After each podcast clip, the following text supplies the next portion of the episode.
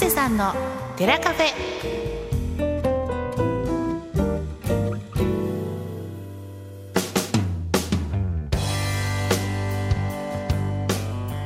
長谷さんの寺カフェ。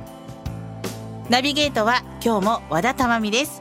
さてこの番組は人にはなかなか聞きにくい話ちょっとした疑問そして人生のヒントになるようなお話をしていく15分間にしていきたいと思います。さて今日もお話をてくださる方はこの方長谷さんですよろしくお願いしますはい、こんにちは。太田市八田堀町の曹洞宗随願寺副住職、また森田保育園の園長をしてます。長谷川利道、通称長谷と言います。東京タワーの下の大きなお寺で小僧として住み込みながら、宗門の駒沢大学仏教学部で禅を学び、卒業後、福井県の大本山永平寺で3年余り修行し、永平寺から高知しながら歩いて帰ってきました。その後ハワイのパールハーバーのお寺で開教師という仕事に7年半従事し帰国後今の仕事をしています。人生相談悩み相談座禅会写経会各種寺子屋講座やライブ講演会イベントなどを通じていたわり慈しみ思いやり相手の立場で考えるをモットーに開かれたお寺を目指しています。はい改めてよろしくお願いします、はい、よろしくお願いします。あの前回はあの現代社会における心を磨くというね、はい。あの大きなテーマでお話を伺ってまいりました。はい。あのお掃除一つをとってもそれが心を磨くことにつながるっていうお話がね、うん。非常に身近に感じられたかと思うんですけれども、え今回はですねちょうど季節柄。はい。あのお盆のお話を聞いていこうかなというふうに思っております。はい。さてあの身近ですけれどもね非常にねあの意外にそのお盆の意味は知らないという方も多いと思いますのでお盆というのは一体ね何をすべきことなのかそれを今日は長谷さんに教えていただきたいなと思います。はい、えーお盆のですね語源は、えーインドの言葉ウランバーナ。これあの逆さに吊るされた苦しみから、えー救われるという意味なんですけれども、はい、えーイランでもですね死者の魂のことをうウルバアンと言ってですね先祖の霊を、お火を焚いて、えー招くうことがあります。あイランの方でも？はい、はい。えーこの言葉とですね中国の三元、えー三元というのは、えー正月の15日、はい。えーそれからあー7月の15日、はい。えー10月の15日。これを三元というんですけども、はい。えーそれと結びついて、えーまあ、お中元とかですね、はいえー裏盆、えーお盆のお季節に、えーこういった行事をするようになりました。あお中元っていうのはあのここから来た言葉なんですね。そうですね、はい、三元から来ています。確かにあの裏盆という言葉は私も聞いたことがあります。はい、はい。さて、あの、日本ではね、あの、お正月と7月に、あの、里帰りをするという、はいあの、風習というか、はい。考え方があるということなんですが、はいはい。詳しくぜひ教えてください。はい。えーこれあのお盆にですね、はい。えー先祖が里帰りをする、まああのあの世のおあの世がこうあの世から帰ってくるということなんですけども、はい。これあの 多くのお寺で、えーガキ道に落ちた霊を供養する、えー、瀬垣供養えー瀬垣と言いますね、はい。えー曹洞宗では、えー、世敷供養というんですけれども、はい。えーこのお背書き供養をします。で、えー、楽器というのはですねうん何かと言いますと、えーこれはあの人間の限りのない、えー欲のことです。よくあうんのお寺に行きますと、はい。えー地獄絵図とかですねはい楽器銅図というのが、あーあったりするんですけれどもあ、はい。えーあの、有名なものだと、はい。あの、芥川龍之介の地獄編っていう作品があって、あでそうですね。その中でね、うん。あの主人公が描いている絵がこの地獄絵っていうふうに言ってますよね。これが結構有名かなと思いますよね。うん。はい。あの炎に焼かれてですねこう逃げようとするガキまたあの燃え盛るですね、えー札束あーこれがまだまだ欲しいとしてですねこう見ているガキまたあの口に入る前にですね炎に、えーかばってしまう、えー食べ物に食らいつくガキとかですねう、んえーそういったガキがあーまああーいろんな行恐ろしいですね形相をしています。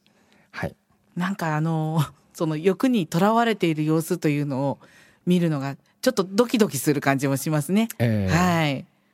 あのよくうちの保育園でですねうん鬼の絵を描いて、はいえーまあ、あの園児たちに教えたりするんですけども、はい。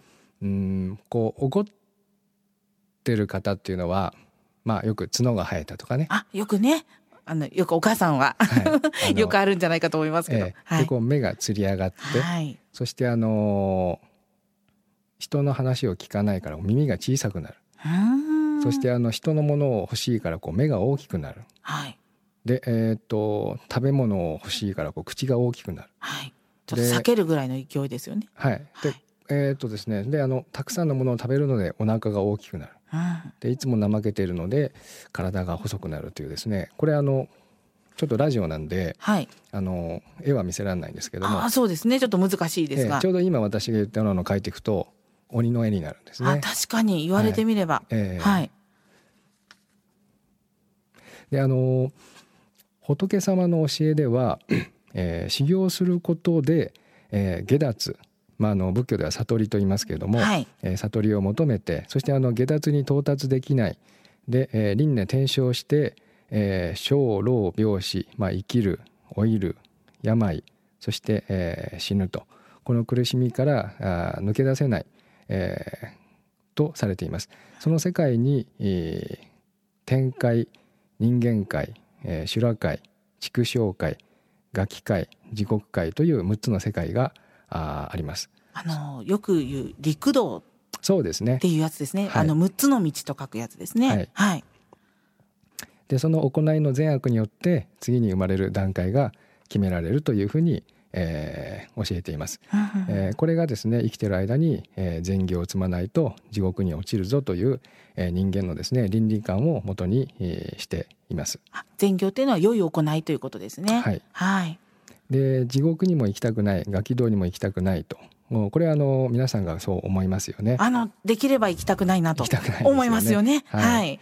でそんな人々をですね救い上げる方法を、えー仏教はあー準備しています。これが、えーさっき言いましたあー背書き供養というものです。はい。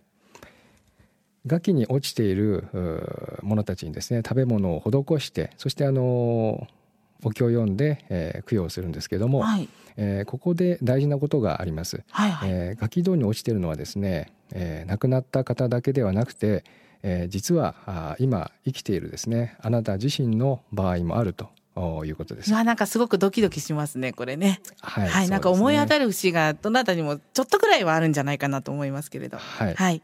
えーお金やですね名誉への執着またあの物を惜しむとかですね、はい他人への嫉妬、えー猜疑心、えーそういったものに取りつかれて、えー身動きが取れなくなっている、えーこういったあの自分自身をですね、えー、背書き供養という法要によって、えー溶かしていくそういうようなあー法要ということです。うんはいこの背書き供養っていうのは具体的にはどういうことをするんですか？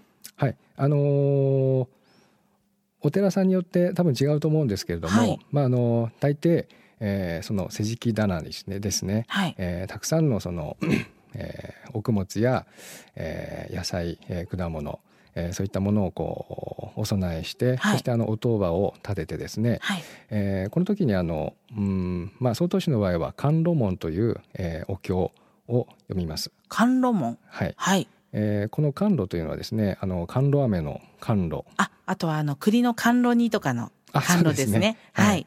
えー甘いつゆと書きますけれども、はいはいこの甘露です。はい、これはあの悟りへ向かう門という意味なんですね。うんはい、普段私たちはその苦くてまずいものはこう敬遠します。はい。えーですからその甘い、えー清らかで甘いですね、えーつゆ、えー甘い食べ物を祈りを持って、えー限りない、えー、餓鬼に施すということです。あこれは欲が限りないということですかね。そうですね。はい。はい。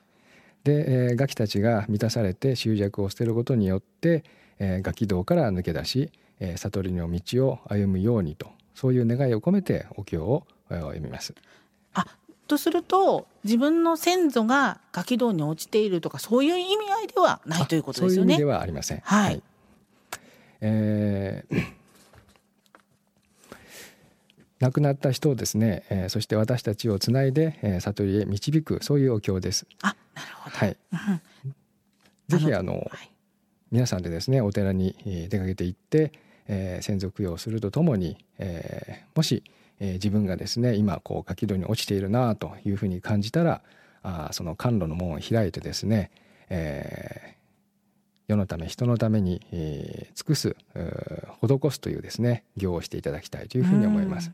はい、やはりこの本来だったら自分が欲しいなと思うものを人に与えるという行為で徳を積むっていうようなニュアンスなんでしょうかね。はい、そうですね。はい、確かにそういうふうにこう自分のあの徳を積んでいくっていうことをやっていくとなんか後々にこう人からも好かれるようなそんな人になれるような気はしますよね。そうですね。うん、はい。あの心の余裕というか。はい。はい、よくあの仏教ではあの陰徳って言いますけれども、はい、うん人に、えー、見せるためにやるんではなくて、えー、こうこそっとですね、えー、自分だけで徳を積むのが一番あの高い徳の積み方だというふうに、えー、言われています。あのちょっと難しい言葉などもたくさん出てきましたけれどもよくよく考えると前回お話ししていただいたその心を磨くっていうこととほとんど同じ意味合いっていうふうに考えてよろしいですか？あそうかもしれませんね。はい、うん。あのお盆の時期というのはねあのよく言うお盆休みみたいな感じで、はい、8月のその中旬前後のことを指したりするんですが、はい、実はあの先ほどお話を聞いていたら他の地域ではあのその8月の中旬じゃないところもあるそうですね。はい。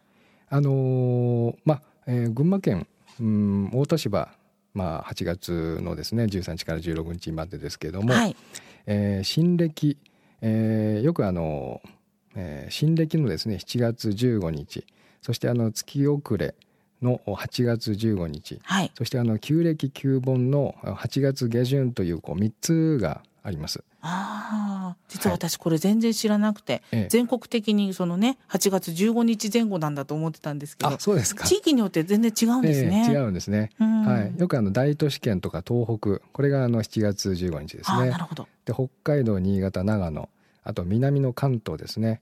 えー、これは8月の15日。なるほど。で中国四国九州。これは旧暦旧盆の8月下旬があ多いみたいです。あなるほど、はい、うん。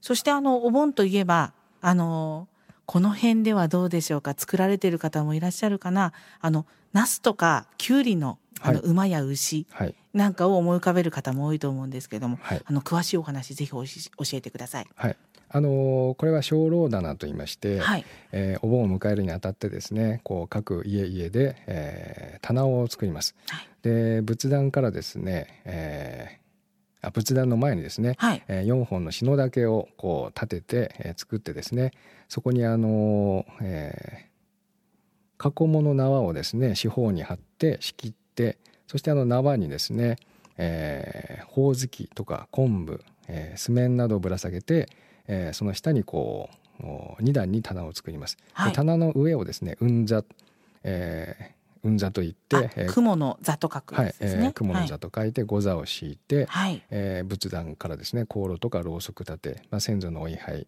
えー、お供え物海の幸山の幸、えー、それからあの蓮の葉っぱにですね、少量の水を入れた、えー、赤水を備えます。そしてあのナスやキュウリをですね細かく切って、えー、切り水を加えた水の子、えー、野菜果物を備えて、えー、牛これあのナスで作るんですけれども、はい、馬これきゅうりで作った、えー、に、えー、お柄を刺して足にして、えー、尻尾にはこうトウモロコシのですねひげを刺したりします。はい、はい、あのうちの方だと、うん、あのえーと割り箸を刺して足にしたりとかしてました。はい、はい、でも本格的なものってちゃんと見たことがなかったので、あの今お話聞いていると結構いろいろ準備するものがあるんですね。そうですね。うん。でもあのよくよく伺っているとやっぱり夏野菜が多いなと思うので、そうですね。その時にちょうど取れるものを使っているっていう感じなんでしょうかね。はい。はい、あのキュウリの馬はですね、はい、こうメイドからあの世から素早く里帰りして、えー、いただく乗り物として。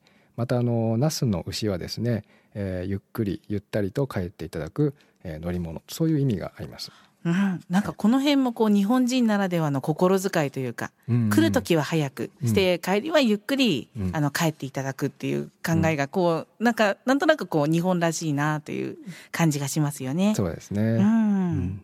でもあの不思議なのはあのお仏壇にあげるのじゃダメなのかなと思うんですけどこれ、はい棚を作る意味っていうのはあるんですか？あのーたくさんのですね、はい。えーまあ、お供えをするというのもあるんですけどもあとその、えー、楽器と言われるものはあーですね、えー、こう普段供養されていない、えー霊だったり、えーするわけですね。はい。であの楽器というのは外に住んでいるというふうに言われています。わあなんかちょっと怖いですね。はい、それなので夏はこうよく戸を開けますよね。はい。そしてあのガキが入ってきやすいようにわざわざその野にある野菜とかはい。だから藁ですよね、はい。で御座はい。こういったものを家の中に持ち込んで棚を作る。つまりガキさんいらっしゃいということなんです。わざわざこう呼び寄せるための棚ということなんですね。はい、うん。これまたなぜなんでしょうか？あのー普段私たちは例えばご自分のお親とかですね、はい。えーご先祖様というのは、えーしっかり供養してますけどあおも、仏壇でね、はい。そうですよね、はい。えーまあ、三害万霊と言いまして、はい。普段その供養されていないよくはこう無縁無縁って言いますね。はい。え私たち私とは直接ご縁はないんだけどあのこの機会なのでせっかくうんあの世からご先祖様が帰ってくるので普段私たちが供養していない霊までも一緒に供養させていただきましょはい、う、うん、それで私はあー徳を積ませていただきますということですよね。ああこれが先ほど話してたその手書き供養のその徳を積むっていうものとつながってくるわけですね。そうです自分だけじゃなくて、ご縁のない人ももうままとめてということです。はいはい、あの今の日本だとなかなかなくなってきましたけれどもご近所同士で助け合いっていうのが、あのもともとは日本の文化ですよね。そうですね。それを感じさせるうん、文化かなというふうにうん私は思いました。そうですね。うんはい。